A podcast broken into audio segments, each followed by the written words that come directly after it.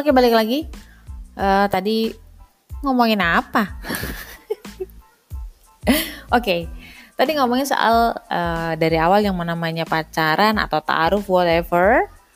Yang pasti kamu harus tahu bahwa taaruf itu bukan sekedar pacaran yang berlabelkan syari. Hati-hati tuh, gitu loh. Ada tuh yang WhatsApp uh, selamat tidur jangan lupa sholat isya ya kayak gitu, gitu. atau jam 3 tiba-tiba dia WhatsApp gitu uh, hai oh jangan lupa tahajud. Maaf ya maaf banget. Buat saya itu namanya tetap pacaran gitu. Jadi yang namanya orang kalau emang bener gitu ya. Ya mau beli itu nggak perlu icip-icip lah. Nggak perlu yang namanya bikin orang baper kan. Nanti kalau jadi iya kalau enggak ya kasihan gitu loh. Yang pasti-pasti aja kalau aku mah. Karena aku dari posisi usia 33 tahun ya ampun tua banget udah usia 33 tahun udah punya anak saya udah berbis, sudah bisa berpikir untuk logis. Sedangkan mungkin kalian adik-adikku yang masih 17 tahun nih cicik-cicik bayi-bayi gitu. Mungkin belum tahu dan belum pernah ngerasain. Kalau saya udah ngerasain jadi bisa ngomong. Kali aja uh, apa yang saya bagikan kali ini bisa bermanfaat gitu loh. Harapannya segitu oke jadi tadi balik lagi bahwa pacaran atau ta'aruf itu goalnya adalah pernikahan sama-sama menikah dan jangan sampai menikah dengan salah orang. Itu kan intinya. Dan uh, sebenarnya sebenarnya nih guys sesuai dengan hadis Nabi kalau hadis kalau nggak salah ya bahwa wanita yang baik untuk pria yang baik dan juga sebaliknya. Jadi ketika kita menikah dengan orang itu sebenarnya dia itu cerminan kita gitu. Karena gini ya dalam sebuah pernikahan itu ibaratnya kita mau naik ke kapal kita berdua naik kapal uh, kita mau mengarungi samudra dan yang paling penting dari sebuah pernikahan buat saya pribadi itu adalah visi. Kita harus punya tujuan yang jelas, mau ke mana. Terus uh, harus ada landasan sama kayak perusahaan lah gitu. Kalau kita mau ngelamar di perusahaan, pasti kita juga akan cari tahu ini perusahaan apa sih? Kayak gitu kan. Terus uh, visi misinya apa sih? Sama nggak dengan visi misi kita? Terus kira-kira rule-rule-nya atau standar operational procedure-nya itu gimana gitu loh? Kamu bisa terima nggak? Seperti itu juga misal kayak saya seorang muslim ya. Ini idealnya loh guys. Idealnya. Gue nggak ngomong diri gue gitu. Saya lah.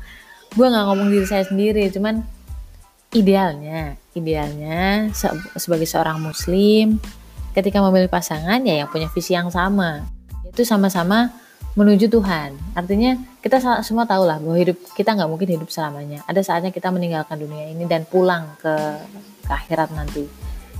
Dan harusnya harusnya seorang Muslim juga seorang pasangan eh sebuah pasangan sebuah biji kali sebuah sepasang Muslim pasangan Muslim itu sudah punya tujuan ke sana. Nah satu PR itu udah ter, tercukupi nih gitu. Tinggal di dalamnya sebagai seorang muslim pasti ada kaidah-kaidahnya. Lu tau lah sebagai seorang muslim itu aturannya banyak banget gitu. Jadi bahkan dalam per, per, pernikahan gitu. Itu rule-nya ada satu kitab sendiri soal pernikahan, ada rule-rule-nya apa aja gitu. Dan itu bukan kita yang ngomong kan, yang ngomong itu Tuhan sama Rasul gitu. Yang ngomong Tuhan melalui Rasul. Dan melewat Al-Quran sama hadis. Tinggal lu percaya atau enggak gitu. Nggak usah ngeyel dah gitu. Yang ngomong itu bukan kita. Kalau misalnya yang ngomong Tuhan eh yang ngomong itu presiden kita masih bisa tapi ini yang ngomong itu firman Allah loh gitu.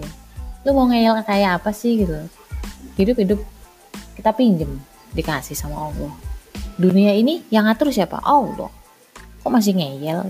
Yang tahu siapa? Allah lebih tahu Nah ini gue mau bacain uh, ada salah satu teman gue dia nanya soal apa ya? Dia nanya ke gue gini after all this time menurut Mbak Ria kunci penting dari pernikahan itu apa sih? Cuduh berat ya. Tahu nih bocah.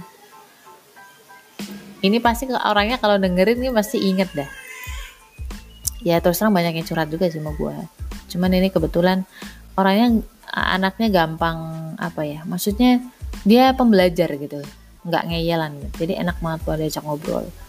Dan aku jelasin gini uh, kalau buat saya pribadi buat saya pribadi rumah tangga itu kayak kita belajar. Namanya hidup sih sebenarnya. Tujuan hidup saya adalah belajar. Jadi yang namanya belajar uh, namanya salah itu wajar. Kayak anak kecil lah. Emang ada itu yang langsung bisa ngomong lancar gitu kecuali Nabi Isa ya. Uh, kan pasti salah-salah. Nggak mungkin langsung ngomong ngomong langsung bener langsung bisa ngomong R gitu kan nggak. Dia belajar. Kalau namanya salah ya diperbaiki. Orang belajar itu udah dapat kebaikan kok udah dapat pahala. Nah kalau di dalam pernikahan itu berarti belajar untuk patuh menjalankan komitmen. Terus belajar me, me, menjalankan kewajiban. Dan juga menerima hak-haknya. Itu kan udah ada aturannya tuh. Jadi itu sih kalau aku lebih ke situ. Dan gini ya ini yang harus kamu garis bawahi banget.